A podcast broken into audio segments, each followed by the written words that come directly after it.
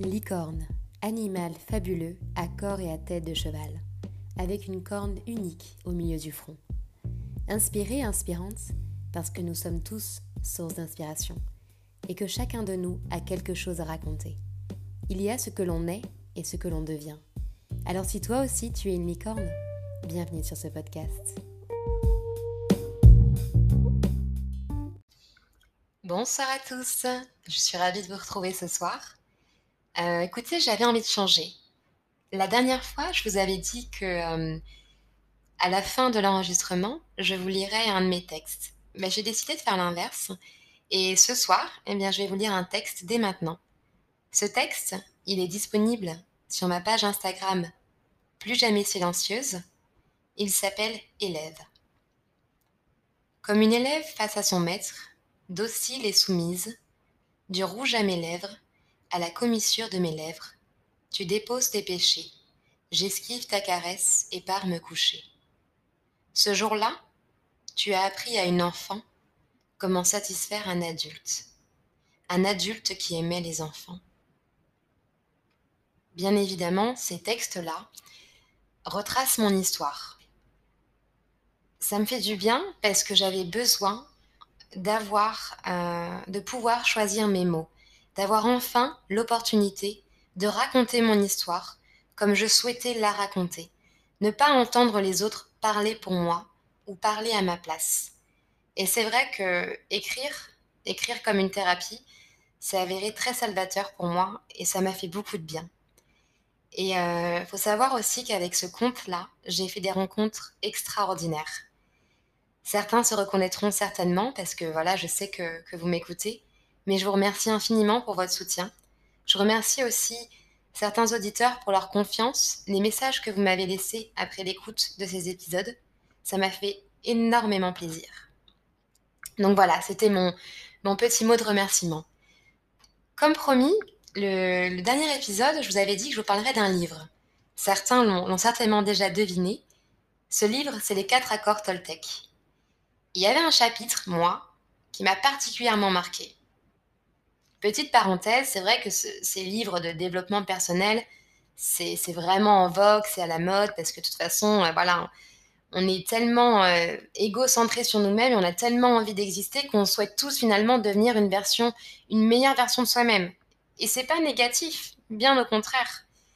Alors ce livre, pour le, de manière hein, brève, il est intéressant c'est pas un livre, euh, c'est pas hyper intellectuel, mais c'est relativement accessible. Et euh, je trouve que ça fait vraiment écho à des situations que l'on vit au quotidien.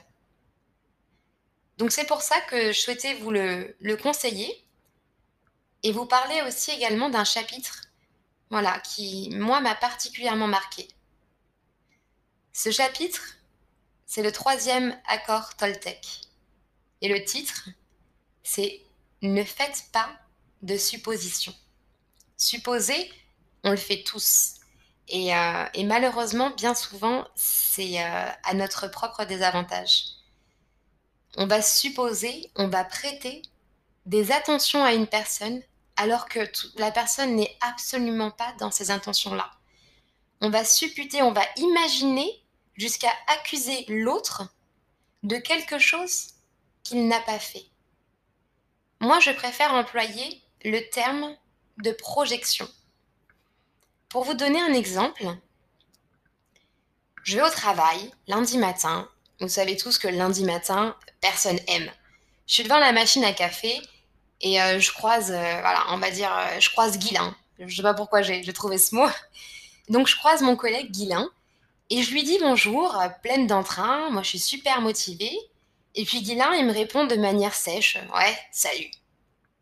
La plupart des gens, dans 85% des cas, et encore je pense que je suis assez gentille, on va se dire Mais qu'est-ce qu'il a? Il me fait la gueule Mais qu'est-ce que j'ai fait? Mais c'est quoi le problème? Eh bien, on va faire des suppositions. Et le pire, c'est qu'on s'arrête pas là. Et souvent, en fait, ces suppositions, ces projections, eh bien, c'est le fruit de ce qu'on ressent à l'intérieur de nos propres peurs. On va projeter sur autrui, donc sur Guilin en l'occurrence, ce que nous on ressent. Ça peut faire écho à la peur de l'abandon, la peur du rejet, ce besoin insatiable d'être validé par le commun des mortels, de, faire en sorte que tout le monde nous aime bien. Et ça rejoint aussi ce dont on disait la dernière fois, ce dont on, on parlait, pardon, c'est le fait qu'on se sente responsable du bonheur ou du malheur d'autrui. Et le souci, c'est que en fait, eh bien, on va euh, nourrir à son égard des sentiments qui ne sont absolument pas euh, concrets. On va se dire, bah, il nous fait la gueule, j'ai dû faire quelque chose qui n'allait pas. Et le problème, c'est que ça va empoisonner la relation. Et dans ce, dans ce chapitre-là, en fait, ça expose tout simplement ces faits-là. Plutôt que de questionner la personne, on va le prendre pour nous. On va en faire une affaire personnelle. D'ailleurs, c'est un des accords Toltec. Et on va pas être dans la communication. Un autre exemple, l'exemple du couple. Il y a quelque chose d'un peu cliché et de bateau, mais souvent, quand on a extrêmement peur que l'autre nous quitte, que l'autre nous trompe, bien évidemment, j'exclus des traumatismes qui peuvent nourrir ces angoisses, mais souvent, en fait, c'est le fruit de notre propre désir. Et on va projeter nos désirs, nos craintes, nos peurs sur le partenaire, le conjoint, l'amant, alors que lui n'est pas du tout là-dedans. Et finalement, le problème de ce genre de choses, c'est qu'on n'est pas dans la communication, on est dans l'accusation et ça pollue les relations. On va rendre responsable l'autre de tout. Et finalement, j'ai même envie de dire, c'est qu'on vit même plus en fait avec l'autre, on vit avec soi-même, avec tout ce qu'on projette de nous sur l'autre, comme un effet miroir. Et ça nuit énormément aux relations. Pourquoi je vous parle de ce livre et de ce chapitre en particulier? Bien évidemment, euh, c'est souvent les cordonniers les, les, plus mal chaussés. C'est que forcément, moi, il m'a fait écho. Euh, j'ai eu souvent tendance, en tout cas, à projeter mes propres angoisses, mes peurs, mes traumatismes sur l'autre.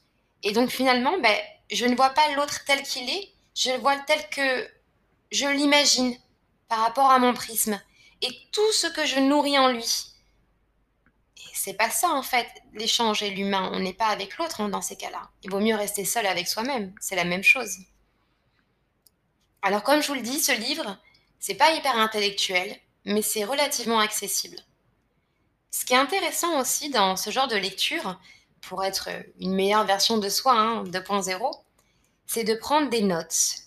Moi, je, là, voyez, je suis à la page 80 et je vois que c'est gribouillé de partout, c'est surligné, surligné, euh, il y a plein de notes. Ça, c'est vachement intéressant. Peut-être que vous le faites déjà, mais c'est très intéressant d'avoir des livres euh, qu'on emporte avec soi et, euh, et qu'on va mettre dans son sac à main. Et quand il y a des, des dans son sac à dos d'ailleurs, quand il y a des petits coups de mou ou des situations telles que celle-ci, ben relire un petit chapitre, ça fait pas de mal. Prendre des notes aussi, faire des exercices aussi, euh, confronter à des situations ou même exposer des faits qu'on a déjà rencontrés et écrire comment on a réagi, ce que l'on a fait, c'est important. Donc c'est pour ça que c'est important en fait de communiquer pour ne pas euh, renvoyer tout ce poison émotionnel et créer finalement des problèmes, des confusions et même des frustrations là où, il n'y en a pas. Bien évidemment, je sais que communiquer, c'est difficile. C'est pour ça qu'on dit que la communication est un art et c'est aussi la clé du succès. Ça s'apprend. C'est pour ça que c'est important aussi de connaître ses propres besoins, ce que l'on souhaite, connaître ses limites aussi, euh, ses limites émotionnelles, pour pouvoir les partager avec quelqu'un.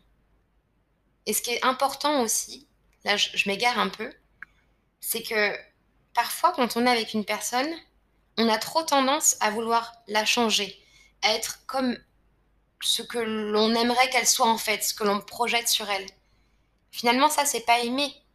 C'est peut-être aimer l'autre ou alors une forme de dépendance affective ou aimer la situation, le couple, l'image finalement que l'on a dans les yeux de l'autre plus que l'autre en lui-même, il faut peut-être se poser des questions.